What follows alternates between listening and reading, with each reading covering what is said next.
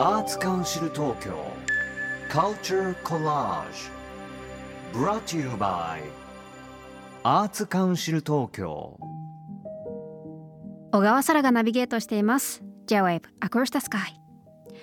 ここからは東京に集うカルチャーをコラージュしていく10分間。アーツカウンシル東京カルチャーコラージュ。今東京で注目の文化や芸術の中からピックアップしたトピックをお届けします。今回は東京都美術館で現在開催中の2つの展覧会をピックアップしたいと思います。あの2つともね違う展覧会ではあるんですけどすごくつながりを感じるものになっていまして1つ目が上野アーティストプロジェクト2023命を映す菌類植物動物人間。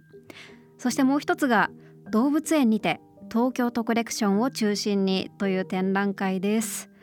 えー、今日は東京都美術館担当学芸員の大内光さんにお話を伺います。よろしくお願いします。よろしくお願いします。まずは上野アーティストプロジェクト2023命を映す菌類植物動物人間。こちらの展覧会についてお聞きしたいんですけどそもそもこの上野アーティストプロジェクトっていうのはどういうものなんですか？はい。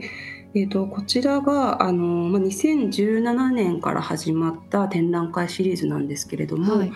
まず東京都美術館というのがあの1926年に、えー、開館したえきっかけっていうのがあの、まあ、美術団体の人たちが、えーと展示会場が欲しいという訴えがあってその美術館ができてきたっていう経緯があって、まあ、その開館とともにえーと、その団体展、まあ、公募展っていうふうに今は呼ばれるようになっていますけれどもその団体展、まあ、美術とか、まあ、書ですとか工芸とか、まあ、ジャンルは様々なんですがそういった公募展の会場として、えーと、機能してきたというあの歴史を持つ、まあ、美術館であるということがまずあります。でまあ、そういったはい、東京都美術館のこう歴史をこう継承しながらえーと、その発展を未来への発展を図るという目的であの公募団体公募展であの活動活躍する作家さんにこう焦点を当てていくという目的でこの展覧会シリーズが始まりました。あのまあ、そんな中で今回6名の作家さんが紹介されているということでどんな方々がいらっしゃるんですか？お一人目が、えーと小林美智子さんというあの画家の方ですけれどもこの方は、えっと、1980年代半ばぐらいからキノコの絵を描き続けている方です。もともとその東京生まれの方なのでそんなにこう野生のキノコにこう親しみがあるっていう環境ではなかったそうなんですけどたまたまあの本の挿絵でこうキノコを描くというお仕事を受けたことをきっかけにあのその野生キノコのこう豊かな世界というものにこう出会ってそこにこうのめり込んでいきあのキノコの絵をそれ以来で自分で山の中とか、まあ、公園近くの公園とかさまざまな場所にキノコを探しに行ってで、えー、見つけたキノコを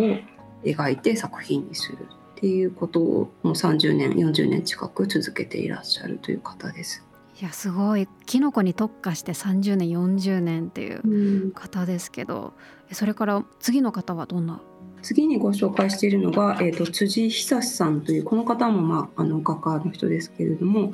この人はもうあのすでに亡くなっている人で、えーと、明治の末から、まあ、昭和にかけて日本のこう画壇でこう活躍をした方です。あのこの人はあの個人的な楽しみとしてあの子どもの頃から植物の絵をスケッチするっていう習慣をずっとあの晩年まで続けられていたんですね。でそのあの植物が、まあ、スケッチと言ってもいいようなものですがその中から、えっと、97点の植物画を、えー、今回はご紹介しています。そして3人目がはい、3人目が、えー、内山春夫さんという方でこの方はあの日本のこうバードカービングバードカービングってその字の通りという感じなんですけれども、まあ、鳥の彫刻でもともとアメリカとか、まあ、イギリスとかでこう鳥を狩る時に踊りに使うようなものとして、うん、えーと、鳥をこう写実的に形取った彫刻っていうものを作る文化がはあの発展していたんですけれどもそれがこう1980年代にこう日本にもたらされた時に、うん、内山春夫さんっていう人が、えーと、日本でこうバードカービングを最初にこう掘り手としてあの取り組みを始めた方でもう本当に日本のバードカービングの第一人者で今はあの日本バードカービング協会のあの会長さんをされているになります。いやあのパンフレットにもバードカービングの写真載ってるんですけど一見剥製かと思うぐらいすごく自然そのものというか美しいなって思いました。4人目の作家さんどんな方ですか？えっと、4人目があの今井久恵さんという、えっと、写真家の方でこの方ももう2009年にあの亡くなりになった方なんですけれども、えっとまあ、1970年代頃からあの馬競走馬ですね。特に競走馬、まあ、サラブレッド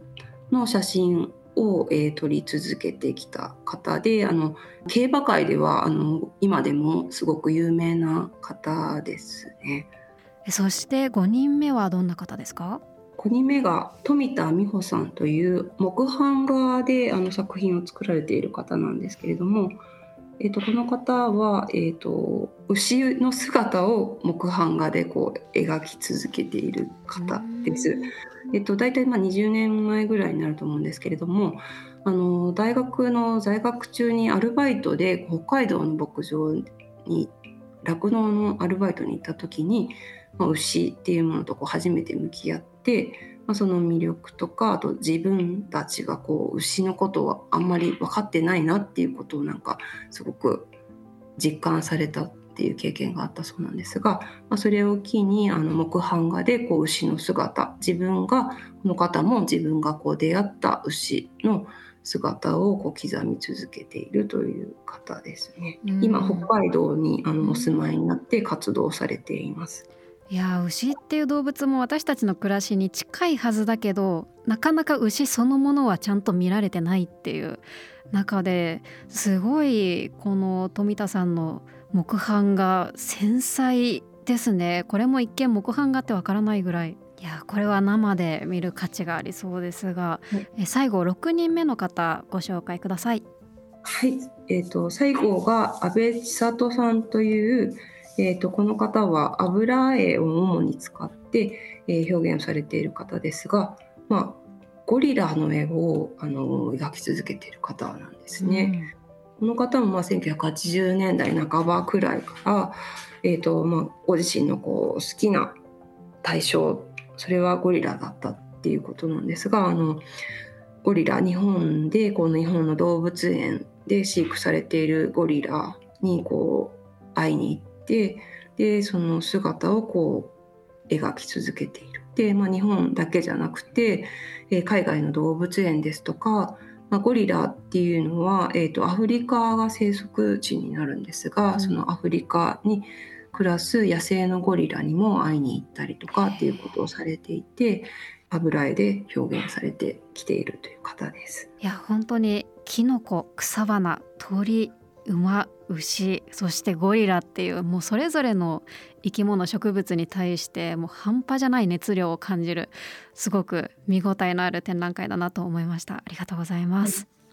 そしてここからはもう一つの展覧会動物園にて東京都コレクションを中心にこちらについてもお聞きしたいんですけれどもどんな内容になってるんですか？はい、こちらの展覧会はあの東京都美術館にあのの隣には、えっと、上野動物園という、まあ、日本最古の動物園がありますけれども、うん、まあ、その日本最古の動物園のこう、まあ、成り立ちに、えー、焦点を当てながら、えーと、主にあの東京都立の美術館のや博物館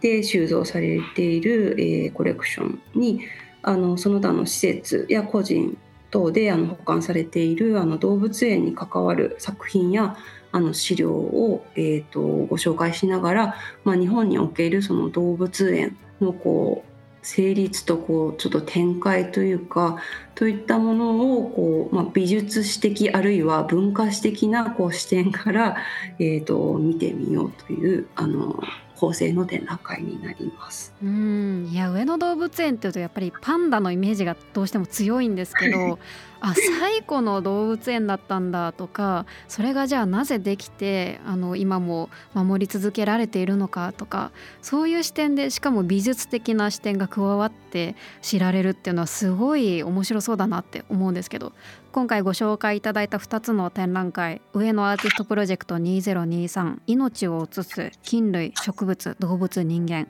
そして動物園にて東京都コレクションを中心になんか2つともこの上野という街で見てなんかさらに公園回ったり動物園回ったりすることですごく発見があり学びが膨らんでいきそうな素敵な展覧会だなと思いました。あのこちら2つとも来年1月8日まで開催中です詳しくは東京都美術館のオフィシャルサイトからそれぞれの展覧会のページをご覧ください。ということで今回は東京都美術館担当学芸員の大内光さんにお話を伺いました。ありがとうございました。ありがとうございました。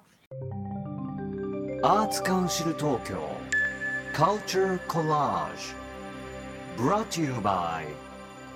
アーツカウンシル東京